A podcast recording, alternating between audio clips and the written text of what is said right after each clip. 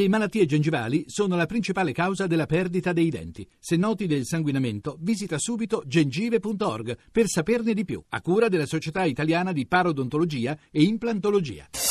Voci del mattino. Sono state queste ultime delle giornate davvero tragiche sul fronte dell'immigrazione, lo abbiamo sentito anche nei titoli dei media internazionali che vi abbiamo fatto ascoltare. Nella prima parte di Voci del Mattino, eh, si parla secondo le stime delle Nazioni Unite di almeno 700 persone che sono morte negli ultimi giorni nel tentativo di raggiungere le coste italiane, dunque una situazione che come purtroppo era prevedibile con il ritorno della buona stagione delle eh, condizioni favorevoli del mare eh, ritorna ad essere davvero difficile. È nostro ospite stamani per parlare di questi temi Ettore Greco, direttore dell'Istituto Affari Internazionali. Buongiorno. Buongiorno a lei. Dunque eh, è ripreso eh, veramente in, eh, in, maniera massiccia il flusso di migranti verso le coste italiane con, lo ricordavo, tra l'altro esiti spesso anche tragici. Eh, la, L'Italia è ancora, come si è sempre detto, un, eh, un, po' la porta dell'Europa, insomma la gente che arrivava qua aspirava soprattutto poi a raggiungere altri paesi, il nord Europa o adesso anche data la, la, la mutata situazione interna delle frontiere europee e l'Italia eh, si sta trasformando nella meta finale di questi migranti? No, direi che prevalentemente ancora l'accessibilità quella che spinge i migranti e anche una buona parte dei rifugiati politici a puntare innanzitutto sul nostro paese. I dati eh, a cui lei faceva riferimento sono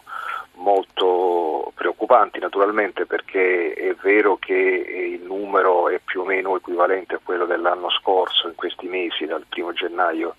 di quest'anno a maggio eh, circa 40.000 poco più di sbarchi ma eh, nell'ultima settimana sono stati più di 13.000 e quindi è la tendenza quella che preoccupa. Sono però per lo più immigrati e rifugiati che vengono da paesi dell'Africa subsahariana, quindi non si tratta di eh, medio orientali o di siriani, provengono per lo più dalla Nigeria, dal Gambia, dalla Somalia e dall'Eritrea, in particolare in questi ultimi due paesi sono in atto delle condizioni eh, interne che eh, giustificano la qualifica di rifugiati. Quindi eh, la rotta eh, mediterranea centrale che ci riguarda direttamente è, causata da ragioni molto diverse da quelle che spingono invece i siriani, iracheni e anche parti afghani a muoversi in direzione dei Balcani. C'è però la possibilità naturalmente che una parte di questi eh, medio orientali possano, soprattutto attraverso l'Egitto ed eventualmente la Libia, eh, muoversi verso l'Italia, ma per il momento il flusso è soprattutto dall'Africa subsahariana, naturalmente si verifica per le condizioni in Libia che non consentono di controllare questo flusso certo. e anzi come abbiamo visto le reti dei trafficanti sono venute rafforzanti, sono diventati sempre più efficienti e usano degli scafi che mettono a rischio sempre di più la vita dei, dei, migranti e dei rifugiati. Non sembra esserci, anche sulla base di quello che lei stava sottolineando, non sembra esserci una diretta relazione fra la chiusura della cosiddetta rotta balcanica e la ripresa del flusso di migranti tra la Libia e l'Italia. Eh, direi di no, natural, però per il momento no, naturalmente però questo flusso, anche perché diciamo in realtà questo accordo con la Turchia che adesso è molto a rischio, finora ha funzionato, diciamo quindi eh, da 64.000 circa 65.000 di, in gennaio eh, adesso si è passati circa 3.500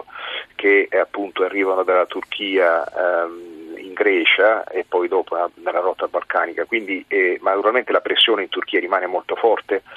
sono oh, quasi 3 milioni, 2 milioni 800 mila e, e quindi naturalmente ci sono poi quelli in Grecia che sono ancora lì e, e quindi se eh, come è possibile il rischio è molto serio questo accordo dovesse collassare eh, naturalmente il rischio che mano a mano questa, questo flusso poi si diriga nella nostra direzione è, è effettivamente reale. Sì, tra l'altro il, il, futuro dell'accordo tra Unione Europea e Turchia sembra davvero essere appeso a un filo. L'intervista eh, nella quale il eh, Presidente del Parlamento europeo Martin Schulz ha detto che la, la, la richiesta turca di eh, cancellare i visti per i propri cittadini in ingresso in Europa, è destinata per il momento a rimanere ferma lì perché Ankara non ha eh, rispettato tutti, tutte le richieste che erano state eh, convenute con l'Europa, insomma rischia veramente di, di visto anche il, l'atteggiamento di Erdogan, di far pensare che da un momento all'altro questo accordo possa saltare. Sì, sì, e questo è stato detto esplicitamente dallo stesso Presidente turco, eh, in più ci sono verificate tutta una serie di altri eventi eh, che fanno pensare che l'accordo sia a rischio, in particolare questa approvazione da parte del Parlamento turco di una legge che eh, rende possibile la revoca dell'immunità ai membri eh, del, del, del, Parlamento, in particolare potrebbe eh, essere applicata ai membri del eh, dei parlamentari sì, curdi, curdi e, eh. siccome, e, e, questo è proprio un punto fondamentale perché la richiesta che la Turchia non vuole soddisfare al momento, una delle sette sulle 72 che potrebbero consentire la liberalizzazione dei visti, riguarda proprio una revisione delle misure antiterrorismo in modo che non possano più essere usate diciamo, per violare diritti fondamentali e per combattere le opposizioni. E c'è quindi una preoccupazione anche a seguito del, eh, del cambiamento oh, in Turchia con le dimissioni forzate del primo ministro Davutoglu eh, e quindi c'è una situazione abbastanza preoccupante in Turchia, eh, basti ricordare appunto quelle, le, le, alcuni dati sono circa 1800 reazioni legali intentate per insulti al Presidente, sono 900 giornalisti che hanno perso il posto di lavoro, una trentina che sono de- detenuti, quindi c'è una preoccupazione che è stata peraltro espressa in modo abbastanza aperto dalla stessa cancelliera Merkel sulla situazione della democrazia in Turchia e, e, la stessa cancelliera Merkel, come appunto lei ricordava, i leader europei hanno chiaramente detto che non c'è più la possibilità di rispettare la scadenza di fine giugno per la liberalizzazione dei visti, che era una delle condizioni chiave chieste da Ankara per eh, l'attuazione dell'accordo